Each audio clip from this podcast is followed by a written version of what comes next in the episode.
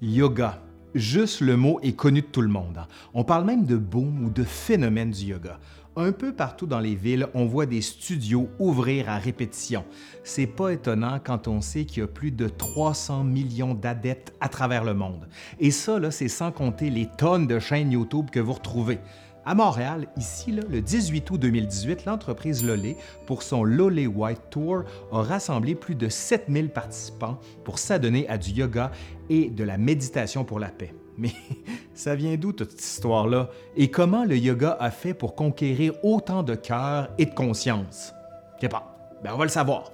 Aujourd'hui, à l'Histoire nous le dira, le yoga.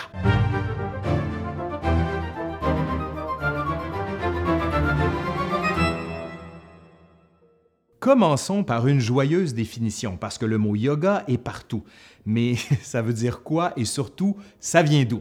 Pour le quoi, on pourrait donner une définition simple en se référant à ce qu'on appelle le Hatha Yoga, soit le yoga de l'effort ou le yoga de la ténacité, en disant qu'il combine des postures corporelles, des exercices de respiration et de la méditation.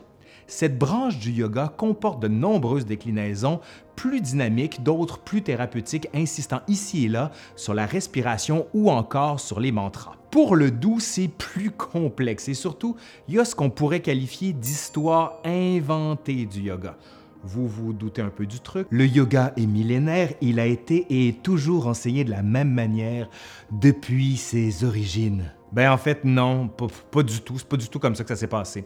Pour résumer la formule de Marie Koch, qui vient de publier un très beau livre sur le sujet, je vais vous mettre le lien en dessous là, et je cite L'histoire du yoga est assez semblable à celle de la pizza napolitaine, ancienne, locale, mais aussi faite d'emprunts pluriels codifiés sur le tard, mondialisés puis réancrés dans une tradition réinventée. Bon, c'est bien beau tout ça, mais le yoga, ça part d'où, me direz-vous? Toutes les formes actuelles de yoga se d'un texte millénaire comme je l'ai déjà suggéré, soit le Yoga Sutras de Patanjali, et là on est en 200 avant Jésus-Christ. Bon, oui, c'est vrai, là on pourrait aussi citer l'un des épisodes de Bhagavad Gita, le chant du bienheureux Seigneur de 500 à 100 avant Jésus-Christ. Grand texte épique indien où est apparu pour la première fois le mot yoga.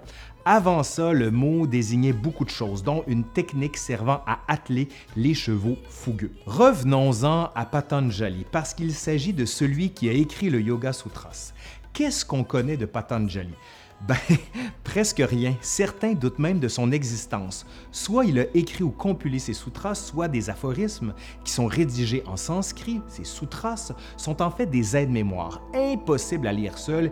Ils doivent être accompagnés de l'explication d'un gourou. Ils seront plusieurs à interpréter les sutras. Vyasa au 5e siècle, Vakaspi Misra autour du 10e siècle et Roi Boja fin du 11e siècle. Les préceptes de Patanjali, ben, sa définition du yoga, citons-le, le yoga est l'arrêt des modifications mentales. Clair, hein? Afin de se conformer à tout ça, il définit des principes. Dans un premier temps, les yamas, qui sont au nombre de cinq. Ne faire du mal à aucun être, ne pas mentir, ne pas voler, s'abstenir sexuellement, ne pas être avare.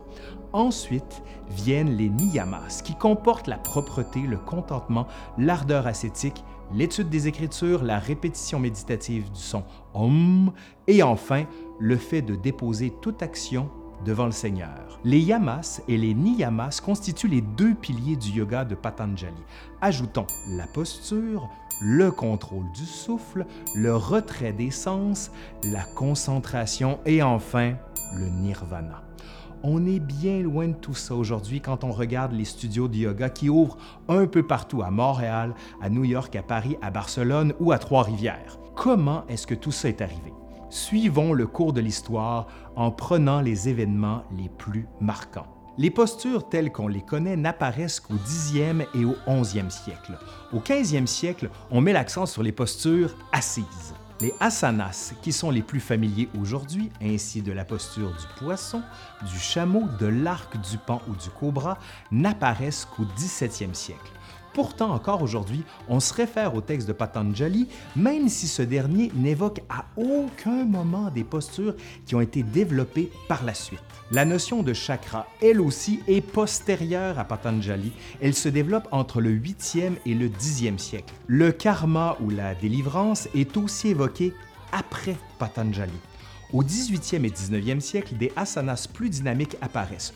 On veut ainsi préparer le corps à la méditation. Le chien tête en bas, par exemple, n'apparaît pas avant le 18e siècle.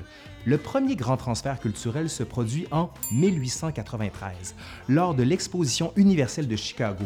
Plusieurs représentants des cultes du monde entier se rassemblent au premier Parlement des religions. On y compte des évêques, des prélats, des rabbins et des représentants des spiritualités asiatiques l'hindouisme va alors émerveiller. Swami Vivekananda, avec sa robe monastique orange prêchant la tolérance, ouvre la voie au yoga moderne. Vivekananda évoque alors la supériorité spirituelle de l'Inde sur l'Occident, qu'il affirme être corrompu par le matérialisme. Pourtant, il entend bien profiter de la marchandisation de la culture qui se développe en Amérique. Il entend, et je cite, fabriquer de manière industrielle des yogis aux États-Unis. Il donne le coup d'envoi à une vaste entreprise de séduction qui s'étend tout au long du 20e siècle.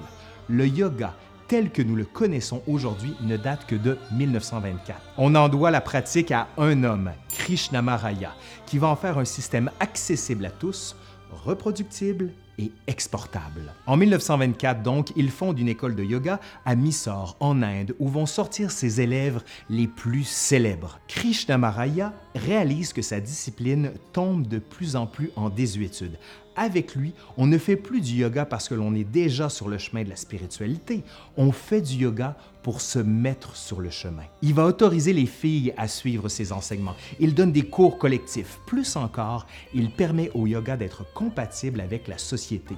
En plus de tout ça, il modifie complètement la vision du yoga postural, privilégiant les combinaisons et des exercices de respiration et l'exécution de postures. Ce qui est singulier, c'est qu'on a très peu d'images de Krishnamaraja. Dans un film muet de 1938, on le voit sur un tapis au milieu de la nature dans des postures assez avancées. On pourrait résumer toute sa vision par une formule qui, comme vous allez le voir, se marie très bien avec les principes individualistes de notre société. Ce n'est pas la personne qui doit s'adapter au yoga, mais le yoga qui doit être ajusté à chaque personne. Un des éléments qu'il ne faut pas négliger, c'est que Krishnamaraja a fortement été influencé par la gymnastique et le bodybuilding, qu'on appelle alors le culturisme. L'incroyable fortune du bodybuilding, fondée par Bernard McFadden au début du 20e siècle, fait du corps un objet de culte que le sujet doit sculpter et mettre en scène, alors que le yoga permet d'exprimer l'intériorité de soi par l'extension du corps qui se plie à la volonté du sujet. L'autre figure déterminante dans la renaissance du yoga, c'est Sri Yogendra, qui voyage aux États-Unis dans les années 1920 et publie en 1931 Yoga Asana Simplified et Yoga Personal Hygiene.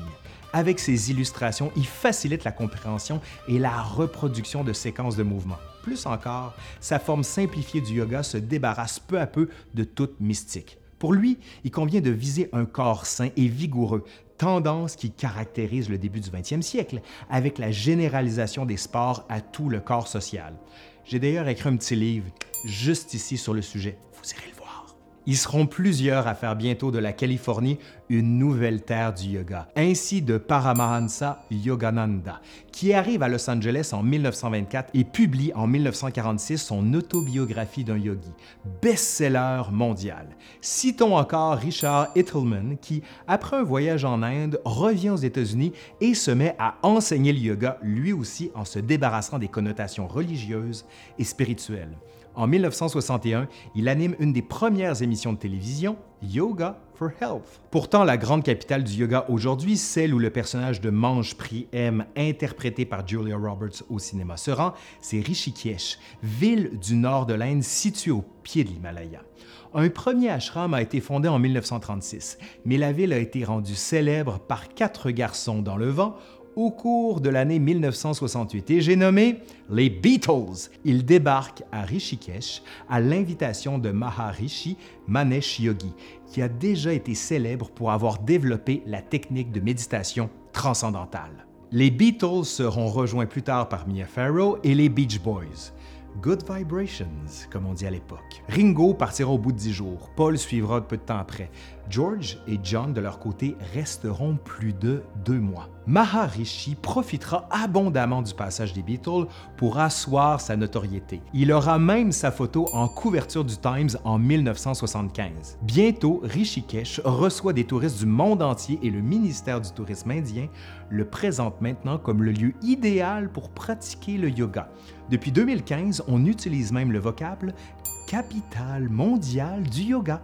Le yoga est partout, mais ça s'explique notamment par le fait que l'Inde s'en est servi pour se définir au début du 20e siècle contre le colonialisme britannique, revenant ainsi à des valeurs dites millénaires. Aujourd'hui, le parti au pouvoir, le Parti nationaliste, reprend le yoga pour mener une action politique symbolique, soit le soft power, c'est-à-dire que l'on impose de manière douce et non coercitive des activités culturelles afin d'assurer sa puissance. Cette puissance douce semble d'autant plus acceptée quand on réalise qu'il existe la Journée internationale du yoga qui a été décrétée par l'ONU et qui se tient tous les ans le 21 juin depuis 2015. L'histoire du yoga montre sa remarquable capacité à s'adapter en fonction du contexte politique et culturel. Sa mondialisation le montre avec une évidence criante. Si le yoga n'est plus le même que celui de Patanjali, ceux qui le pratiquent trouvent une pratique qui est mi-chemin entre l'exercice, la méditation et le recentrement sur soi. Voilà, c'est fini pour aujourd'hui. J'espère que vous avez aimé ça. Si ça se trouve, vous avez peut-être envie de faire du yoga. J'avoue que moi, j'en faisais pas et j'ai commencé, du moins j'ai essayé d'en faire avec des résultats mitigés. Mais bref, si vous voulez nous aider encore pour cette chaîne, ben, il y a toujours le Patreon juste en bas. Vous allez voir, puis vous pouvez nous donner de l'argent pour nous aider à faire ce genre de vidéos. Sinon, ben, abonnez-vous et la petite cloche pour vous dire de ne rien rater. Je suis Laurent Turcot de l'Histoire nous le dira et je vous dis au revoir.